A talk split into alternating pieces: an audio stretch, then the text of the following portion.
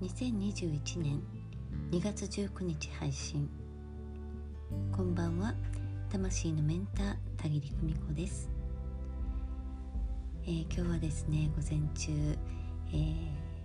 電子カウンセリングを行ってね、えー、午後からはあるセミナーの説明会に出ていました、えー、以前ねあのとっても興味がある、えーと興味があってねその方のご本を読んだり、えー、ね講演の通訳なんかをなさっているのを、えー、拝見したりね、えー、していた方がね、え開催されるセミナーということでね、えー、ぜひとも、え説明会を聞いてみたいと思って申し込んでいたものに参加してきたんです。えとってもね、え興味深い内容でした。うん。えー、残念ながらちょっと受講条件が合わなかったのでね今回は、えー、見送ったんですけれど、えー、その説明会に参加した時にねうんあの私もブログで、えお話ししたり、えクライアントの方にお話ししたりっていうことがあるんですけれども決める決めきるということのね大切さについてね、えー、お話がありました、えー、これねどういうことなのかっていうんですけれど決めると状況が整い出すというねことなんです。ね私も、えー、そのセミナーに申し込んだら何か状況が整い出すのかしらなんてねちょっと思ったんですけれどね、えー、もし、えー、今決めたいと思った時は私は間髪を入れずに申し込むタイプなんでね、えきっと今はその時じゃなかったんだなっていうふうに思いました。うんね、とっても尊敬する方のセミナーなんですけれどね。うん。そしてね、えー、このお話を、えー、聞いていてとっても興味深いね説明会の内容だったんですけれどお話を聞いていてね、えー、私が霊視カウンセリングをやろうって決めた時や、うん、ワークショップをやろうお茶会をやろうえー、そして魂学を始めようなんていうふうにね、えー、決めきった時えー、それはね本当に決めきったんだなっていうことを思いました、えー、そしてねその時にあの必ずですね、えー、背中を押してくれる方々があってね、その土台を作ってくださる方があって背中を押してくれる方があってね、えそして伴走して励ましてくれる方があって、えそういう決めきったことでですねあの人様のえー、手助けの波に乗れたっていうこともあったなっていうふうに思います。うん、もう本当にねあの感謝が湧いてきて、えー、まあ、決めるっていうのは自分が行う作業なんですけれどね、えー、でもそれをすることでね、えー、周りがあの整っていく時、え必ず、えそれを手助けしてくださる方ていらっしゃるんですよね。私もねあのそういった方々そしてね、えー、私をめがけて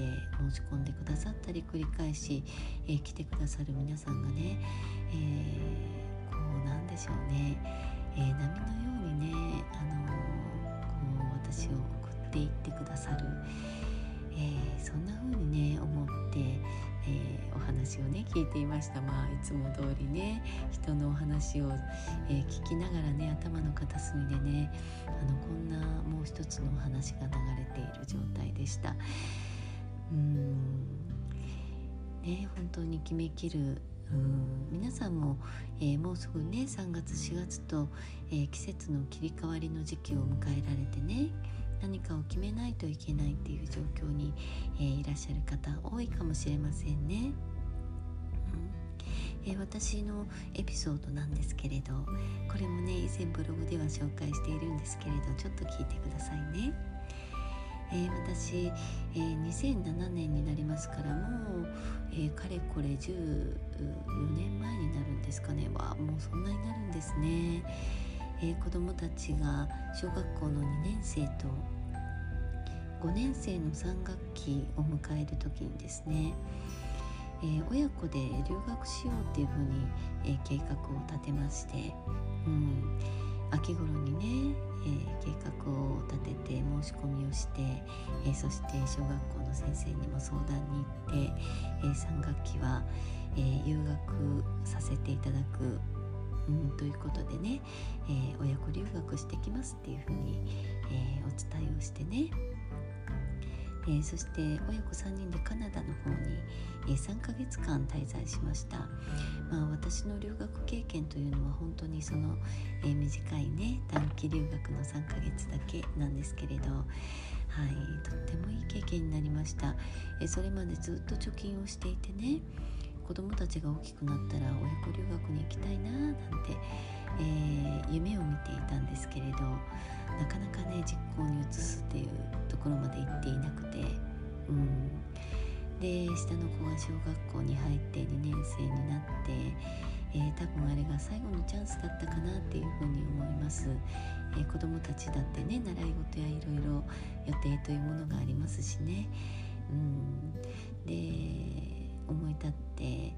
あのある、えー、留学エージェントを訪ねたんですよね、えー、そして親子3人で行き先はここで、えー、費用予算の上限はこれだけで行きたい期間は最低でも3ヶ月っていう風にね、えご相談をしに行きました。とにかく相談してみようと思ったんですね。であのそれまでは、えこの貯金を使ってしまうっていうことも怖くてね。うん、だけどいろいろあってその時、えー、自分もどうしても心の中を切り替えないといけない時期だったんです。うん。えー、そんなきれい事のお話じゃなくね本当に、えー、もう排水の陣という感じ、えー、本当ならその資金は置いとくべきじゃないのっていうね、え、友達のアドバイスもあったんですけれどいやいやもうこの子たちと一緒に、えー、留学できるタイミングはもう今しかないと思ってね、えそして思い切ってね行動に起こしてみました、えするとですねあのまあ親子3人で受け入れてくれるところがあるとは思ってなかったので、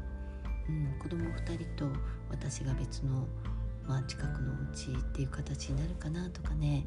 えー、いろいろ想像していたんですけれど。親子3人が滞在できるお家を探してくださってね。まあ条件もぴったりでね本当にいいお宅でした。うん。もう本当に素敵なねご家族だった、えー、面白いご家族だった、うん。えー、そしてそこに3ヶ月、えー、滞在することがどんどんと決まりました、うん。えー、そして飛行機の手配をもう自分でやってうんなんかね、え、それまではあ大体そういう全てのねそういうことは何でも夫任せだったんだけど、え、その時にはですねあの自分の考えで、え、全て計画を立ててね、うん、子供たちの段取りもすっかり整えてね、えー、なぜかすごい勢いで話が進んで実行に移せたんですよね。うん、あの時一切の迷いがなかったっていうふうに思います、えー、決める。まず動く、うん、その時にね迷いが一切なかったんですよね、うん。えー、そして、えー、場が一気に整った。こんな風に思います、えー、もちろん手助けしてくださったね。留学エージェントの、えー、方あの時佐伯さんとおっしゃったかな。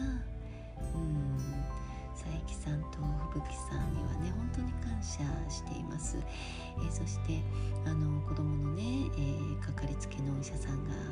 えー、出してくれるお薬を受け取ってね、え本当にもう万事、え子供たちのことだけはもう万事整えてね出発しました。うん。当に経験だった、え自分にそういう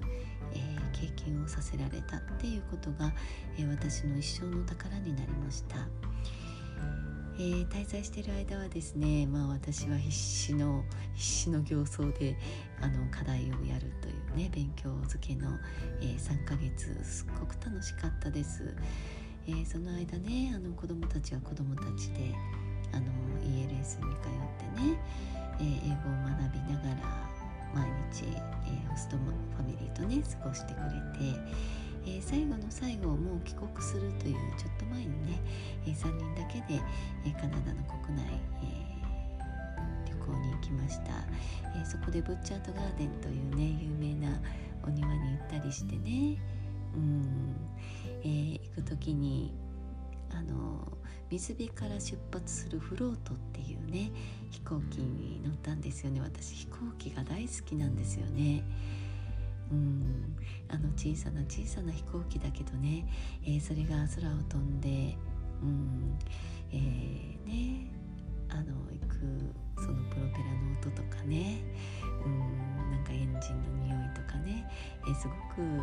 楽しかったですね。いい思い出になりました、えー、私に勇気をくれる思い出になりました。子供たちももう最後の、えー、帰る間際ぐらいにはですねもう、えー、結構口から口をついて英語が出るようになっていて、えー、もう少し滞在していればななんて思いましたけれどまあ資金がねもうそこまで足りなくなってきたのでね、えー、3人分の資金で、まあ、3ヶ月、まあ、目いっぱい過ごして、えー、帰ってきました。うん。えー、決めると動き出す、うん。えー、その時にはね、えー、自分だけで決めている、えー、そんな気持ちにもなるんですけれどやっぱり決めた暁にはですね、えたくさんの人の手が、え私をね運んでくれる、え波のようにね、えその皆さんのね手助けの波がですね私を目的地までくれる、うん。えこのね今のお仕事と同じです。あの時やろうって決めた時まあその決める過程においてね、えー、たくさんの方の手助けありました、えー、伴走してくださるね、えー、伴走して励ましてくださる方やね、えそして信頼して繰り返し来てくださる、えクライアントの皆さんやね,、えね魂学に参加してくださった皆さんのおかげでね今があるなっていうふうに、え今日はえー、セミナーの説明会を聞きながらそんなことをずっと一人思っていました。うん。えー、今日はですね決めるというお話ご紹介いたしました、え、それでは皆さんまた明日、え、ゆっくり温かくお休みくださいね、えではまた。バイバイ。you